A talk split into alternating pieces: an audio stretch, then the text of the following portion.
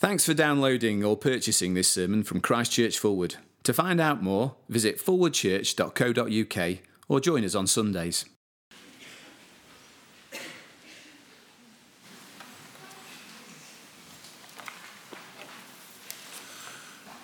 first reading this morning is taken from Daniel chapter 7, which you can find on page 893 in the Church Bibles.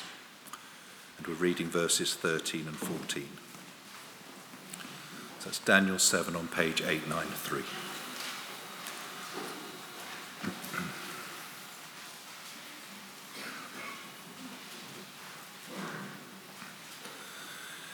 In my vision at night I looked, and there before me was one like a son of man, coming with the clouds of heaven. He approached the Ancient of Days and was led into his presence. He was given authority, glory, and sovereign power. All nations and peoples of every language worshipped him. His dominion is an everlasting dominion that will not pass away, and his kingdom is one that will never be destroyed. The second reading is uh, from Luke's Gospel, verse, uh, sorry, chapter 9, verses 18 to 27, and that's on page 1039 in the Church Bibles.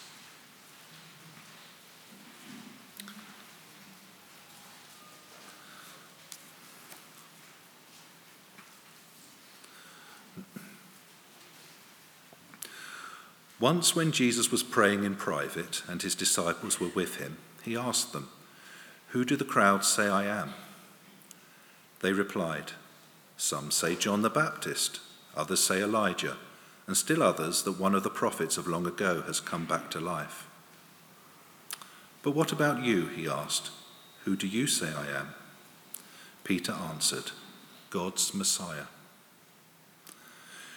Jesus strictly warned them not to tell this to anyone, and he said, The Son of Man must suffer many things and be rejected by the elders, the chief priests, and the teachers of the law, and he must be killed, and on the third day be raised to life. Then he said to them all, Whoever wants to be my disciple must deny themselves and take up their cross daily and follow me. For whoever wants to save their life will lose it but whoever loses their life for me will save it. What good is it for someone to gain the whole world and yet lose or forfeit their very self? Whoever is ashamed of me and my words, the Son of Man will be ashamed of them when he comes in his glory and in the glory of the Father and of the holy angels. Truly I tell you, some who are standing here will not taste death before they see the kingdom of God. This is the word of the Lord.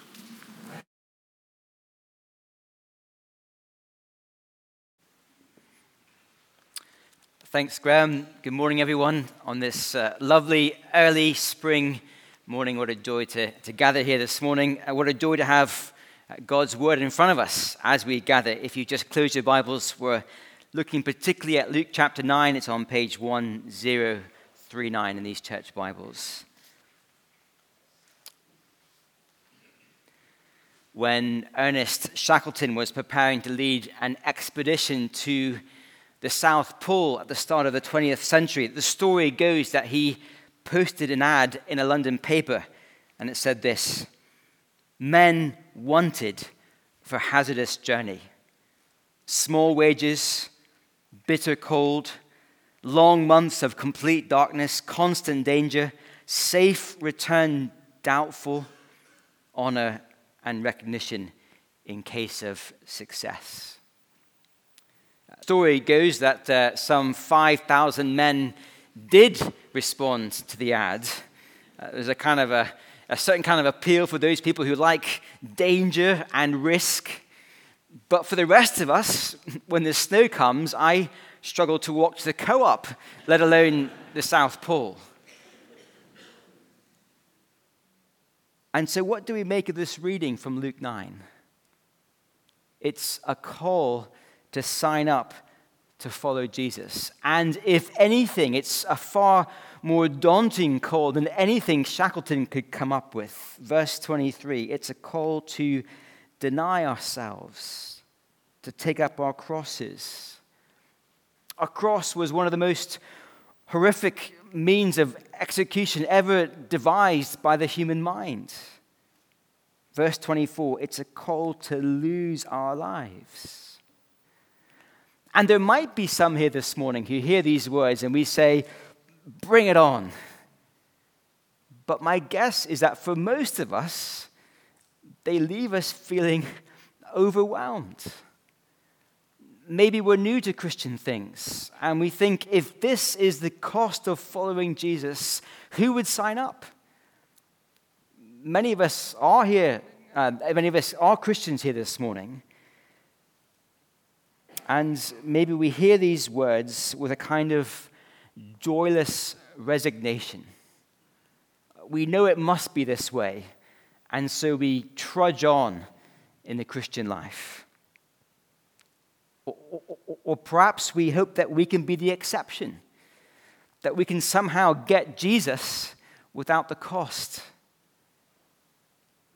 Well, perhaps we just want to pull the duvet over our heads and hide. By all accounts, Shackleton was a great leader of men. People followed him anywhere. But this morning, we're going to see that Jesus is a far better leader, and by far. You see, before Luke shows us what it means to follow Jesus, he wants to show us Jesus. And it's as we see the glory and majesty of Jesus, so we'll see that it's worth the cost of following him. So, two points this morning. The first is this don't miss the glory of Jesus. Let's pick it up in verse 18. Once, when Jesus was praying in private and his disciples were with him, he asked them, Who do the crowds say I am? Jesus has been involved now in, in public ministry for some time, and so this is a crucial moment. What do people make of him? Verse 19. They replied, Some say John the Baptist, others Elijah, and still others that one of the prophets of long ago have, have come back to life. These are all very complimentary responses. And today, even though many people use the name of Jesus as a swear word, if you push them a bit further, many people still have a high view of Jesus. Many would say, well, he was a prophet with a, with a good message to bring to the world. But the thing about a prophet is, you can ignore him if you want to. Just one of the many voices around. And so Jesus continues, verse 20. But what about you? He asked his disciples. Who do you say I am? Peter answered, God's Messiah. A few years ago, Lorna and I were coming back from Northern Ireland on the ferry, and as we boarded the ferry, we became aware of a kind of buzz of excitement over to one side. A little group of people was gathering around someone in the center. And as we walked by, I glanced over and I saw a man in the middle of the little buzz. I didn't recognize him, so I just, I just passed on. And uh, we, we found our seats, we sat down, and Lorna leaned over to me and said, Did you see the guy there? I went, Yes. And apparently he's some famous celebrity on Northern Irish TV, unbeknownst to me. Now, in that moment, I felt slightly left out, that I wasn't part of the buzz. I, I didn't recognize this great Northern Irish celebrity. But I have to say, in the years after that moment, I've coped okay. my life has gone on. I haven't been too impacted by the, my lack of understanding of who this person is. No offense to him, I won't, won't mention who he is. But the stakes are much higher with Jesus. In the days of Jesus, the people of God were longing for a Messiah to come and rescue them. And oh, how they needed it. In Jesus' day, God's people were languishing under Roman occupation with high taxes and no freedom and an uncertain future. The Old Testament had promises of a great king who would come and defeat all of God's enemies and bring peace and deliverance to his people. And here in verse 20, Peter is seeing what the crowds and indeed Herod from last week, verse 9, what they could not see that Jesus is the longed for Messiah. Don't miss the glory of Jesus. Of course, Peter didn't get there straight away. We've been looking at Luke's gospel for a few weeks now, and if you've been with us over the series, you'll remember that back in chapter 8, Jesus performed a mighty miracle, calming the raging storm with just words. And at the end of the miracle, the disciples says, "Who is this man?" And then after that miracle, they saw Jesus cast out evil spirits, heal the sick, raise the dead even. And it seems that the final piece in the jigsaw puzzle for Peter was what happened in our reading from last week when Jesus fed many people in a remote place with bread, a miraculous provision. And after seeing all these things, the answer comes to Peter Who is this? He is the Messiah. You see, Peter would have grown up with stories from the Old Testament of how God had rescued his people with mighty acts from slavery in Egypt and how he brought them through the wilderness to the promised land, a land of, of peace and prosperity. And he would have heard how, when God brought his people out of slavery to Egypt, God performed a mighty act in, in crossing the Red Sea. He, he drove the waves back.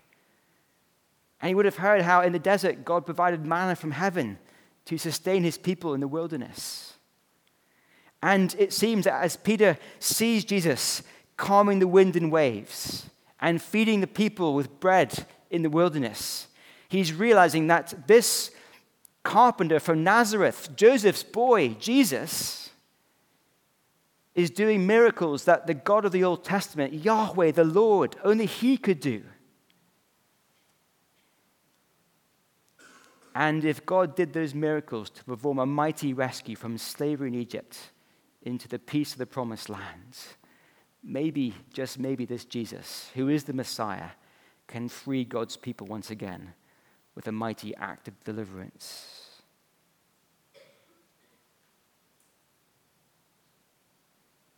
Now, I want to pause there because uh, Peter has much more to learn about the glory of Jesus. We'll get there in just a moment. But Peter is right. Jesus is the Messiah, our Messiah, God's Messiah. And this morning, I wonder do we really believe this? That this carpenter from Nazareth, who walked around the Galilean countryside 2,000 years ago, is God Himself on earth come to rescue us with divine power? Because in practice, don't we often look elsewhere for deliverance? Perhaps looking to ourselves. Uh, when life is hectic and scary and chaotic, uh, so often our response, my response, is to uh, double down and work harder and work smarter to kind of find a way through the challenges through our efforts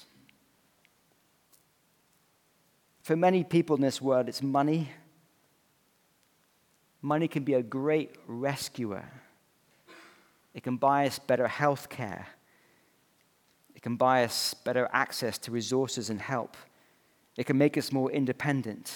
It can buy us things like houses and cars. It can buy us pleasures and experiences that help to make us feel alive and to numb the pain of a boring life.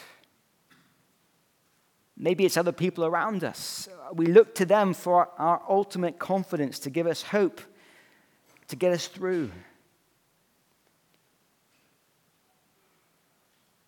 And it's easy to miss the glory of Jesus, the Messiah. And if we have a, a mini Messiah view of Jesus, then the call he makes on us to follow him in a costly way, it'll just sound like foolishness. Why give up everything to follow a mini Messiah? He doesn't really rescue us, He cannot really help us. It's only when we have a big view of Jesus and to see the glory of the rescue He has come to bring, only then does it make sense. Don't miss the glory of Jesus. But let's get back to Peter. So far, he's scoring top marks in the discipleship exam. So far, but look at what Jesus says to him next. Verse 21. Jesus strictly warned them not to tell this to anyone. Now, this makes no sense. We've just seen how the crowds, Herod, they've, they, they, they've got it wrong about Jesus. They don't see who he is. So, surely Jesus would be sending his disciples out to spread the good news that the Messiah has come. But Jesus says, No, don't tell anyone. Why is that? Well, it's because Peter and his fellow disciples have the wrong view of the kind of Messiah Jesus is. Verse 22. And he said, The Son of Man must suffer many things and be rejected by the elders, the chief priests, and the teachers of the law, and he must be killed. Jesus hasn't come to wield a sword, he's come to suffer on a cross. That's how he's going to save. That's the kind of Messiah he is. During the course of human history, there have been many powerful leaders the pharaohs of Egypt, the great kings of Assyria and Babylon and Persia, Alexander the Great, the Caesars of Rome. The list goes on, but none of them come even close to the character Jesus mentions here in verse 22 the Son of Man. It's an Old Testament title. We had it introduced to us in that first reading from Daniel 7. And in Daniel 7, we find the Son of Man coming to the Ancient of Days, that is God the Father. And when he comes to God the Father, he is given ultimate power and authority over everyone, everywhere, forevermore. That's Daniel 7. And here in Luke 9, many years later, Jesus is saying, I am that Son of Man. That's me. Coming to die. Kingdoms rise and kingdoms fall, but the Son of Man towers over everyone and everything. And yet, here in Luke 9, Jesus is showing us that he, the Son of Man, is going to use his power and ultimate sovereign rule to humble himself, to die on the cross, to rescue us, because that's our greatest need to have our sins dealt with on the cross. Think of our leaders today. Just spend a moment calling to mind our political leaders in this country, but also in the world around us today. Uh, leaders who have worked hard to climb the rungs of power to get to where they are today. Can we imagine any of those leaders laying aside their status and power to die like Jesus is going to do for us?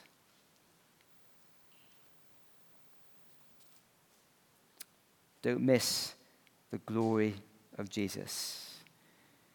He is the king over everyone, everywhere, forevermore, laying down his cross, laying down his life on the cross to take away God's anger from us. He's not come to be a political leader, but a spiritual leader.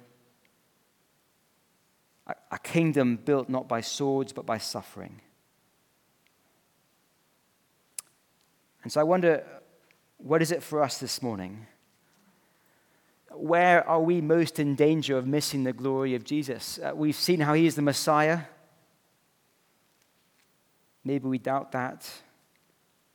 Or maybe for us this morning is that we doubt his heart for us, that we don't feel safe around him, that we're not sure if we can trust him. And in hard times, when our world is falling apart and we look to Jesus to sort things out and he doesn't, that's when we can most wonder if he's for us. Jesus is warning us that discipleship will be hard, and yet he's showing us his heart for us, willing to die on the cross in our place. Don't miss the glory of Jesus. Uh, but second, don't miss the life he brings. Our culture today has a very clear idea of how to live life to the full. We're told again and again that it's all about being true to yourself, following your feelings, doing what's right for you. And one of the great sins of our culture today is to infringe on someone else's freedom, to challenge their self determination. And so the words of Jesus this morning are both deeply affirming and yet also utterly condemning of our culture. You see, Jesus is showing us that to seek life is a good thing. Jesus wants us to live. He wants us to be fully alive. In fact, have eternal life. He's for life. But this life is not found in living for ourselves. Verse 23 Whoever wants to be my disciple must deny themselves and take up their cross daily and follow me. When we're on a diet, we might deny ourselves a little piece of cake or, or a biscuit. Perhaps as the spring weather arrives and the flowers come into bloom, our hay fever resurfaces. And so we say, well, we all have a little cross to bear.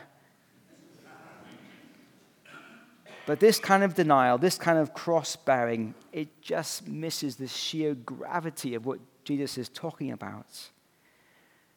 To deny ourselves is to stop sitting on the throne of our lives, to vacate it, and to put Jesus where he deserves as our King on the throne. To take up our cross daily is to be willing to die to ourselves and to suffer for Jesus, for his name and for his cause. Or verse 24 For whoever wants to save their life will lose it, but whoever loses their life for me will save it. To save it now means living for, for, for self now. To lose life now means handing over the reins to Jesus. And verse 25 makes the same point with a, with a question What good is it to gain everything now, only to lose it all when he returns? Many in our culture today would hear these words and would push back strongly against Jesus. How dare he tell me to live my life this way? It feels like a coercive power play, doesn't it, to our culture to say these kind of things to people? And if I said it, or if you said it, if any human lips said it, then there would be something dangerous about that kind of move. But these are the words of the Christ, the Son of Man, God Himself, who has every right to tell us how to live our lives and how we will lose them as well. And verse 26 reminds us that he will come back to judge the world. And each human will have to give an account to him for how we've responded to him. He's not out to ruin our lives. We've already seen his deep love for us, willing to die for us. He wants to save our lives, to give us life forever. And so, just thinking about our, our own lives today, I think many of us uh, have a, a, view of our lives a bit like a, a pie chart. Forgive me, I'm an ex engineer, so if it doesn't work for you, then bear with me. But you can imagine a, a kind of pie chart of our lives. And um, if we're a student, then one wedge of the pie chart will be, will be our studies. Um, for others of us here, a big wedge will be our, our careers, our, our work time. Uh, another pie slice will be our, our family or our friends. There might be a, a hobbies, downtime, fun slice. There might be a, a life admin slice. You, you get the idea, don't you?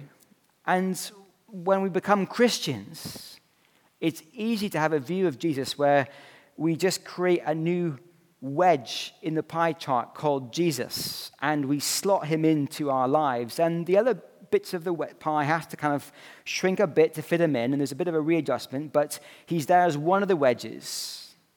And so we go through our week. We, we study, uh, we work, we see our family, we have time with our friends, we have our hobbies, our downtime, our life admin, and we have our Jesus bit. Uh, we come to church on a Sunday. But can we see that pie chart view of our lives just does not fit with the words of Jesus? Because he is asking us to live for Him in every area of our lives, to deny ourselves, to put Him on the throne over everything. So He's King of our studies, which will change our goals and desires when it comes to our education. It'll change why we work to study hard. It'll change what we hope to achieve with our studies or how we feel if we don't get the grades we want to get. He's king over our careers, which will change why we work and how we work.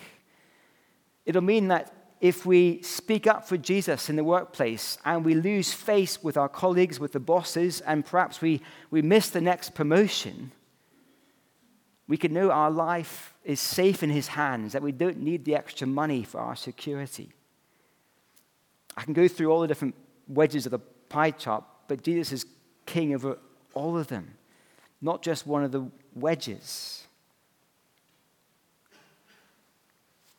And I think one of the areas where our culture is most clearly pushing against the lordship of Jesus, and there are many, including materialism and, and wealth and money, that is a big area of pushback.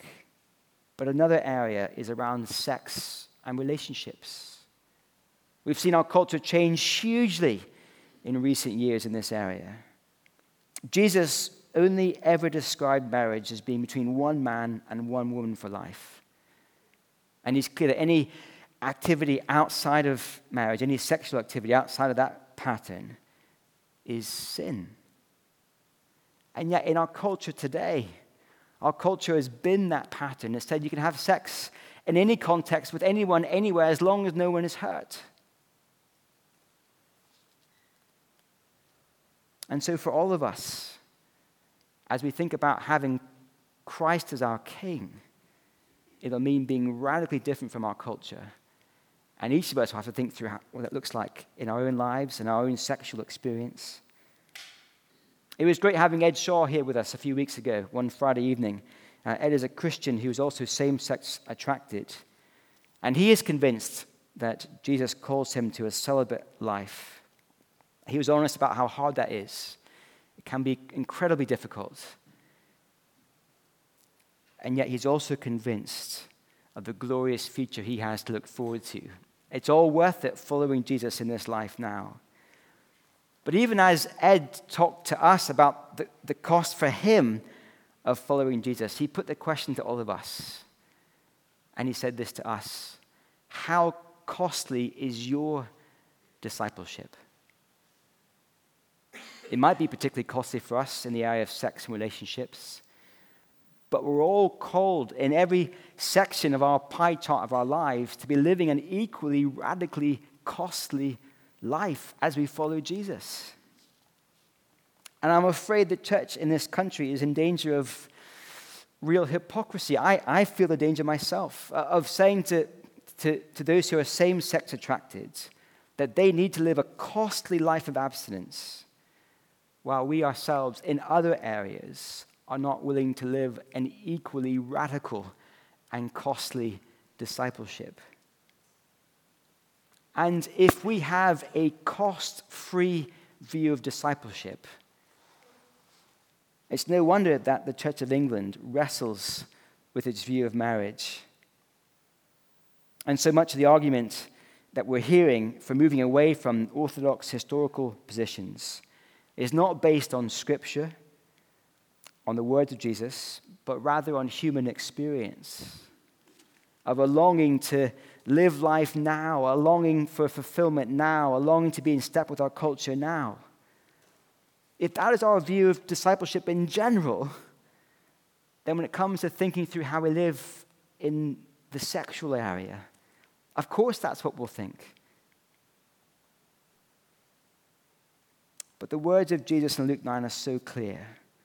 The pattern of true discipleship for all Christians in every area of life, day by day, is self denial now. It, it's suffering now, knowing that life is to come. And so it is a hard call. The cost is high. Jesus is clear with us about that. And it will only make sense to live this way if we have a bigger view of Jesus. If we see his glory, God's Messiah who rescues, the Son of Man who dies. If we see the life that he brings us, which is an eternal life, only then will it make sense. And when it is hard to keep going, looking forward to the future, when this present feels much more real than the future to come, verse 27 is such a help as we finish.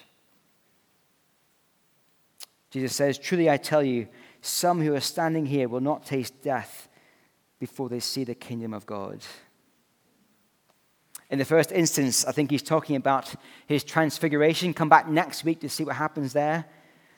But I think in a bigger sense, he's talking about what happens on the third day when he's raised, having died on the cross. His resurrection is the moment when his victory is displayed for the world to see, where his kingship is understood in all its grandeur. And some of his disciples will see his resurrection.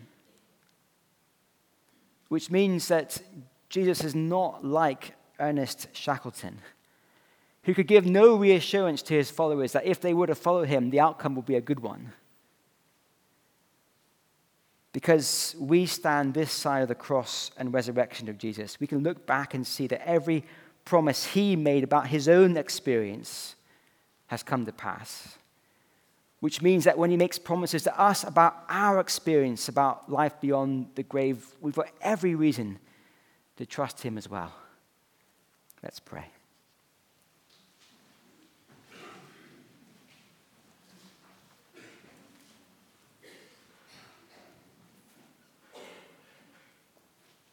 Father, we thank you for Jesus. And we're sorry when we have a small view of his glory, when the cost of following him feels too much or unreasonable. Father, please keep opening our eyes afresh to him, that we might wonder at his rescue, rejoice in his love that he would die for us, and be confident that when he returns, there will be a wonderful moment of welcome and of eternal life. And Father, I pray for each one of us as we consider in our own lives, our own situation, what discipleship looks like for us. Would you help us to see the areas where we are clinging on to the power and not letting go? Father, please help us to take that step, even if it's scary, to put Christ at the center and to live for Him. And I pray that as a church, you'd help us to be profoundly countercultural in our following of Jesus, clearly showing the world that he is worth it. And in his name we pray. Amen.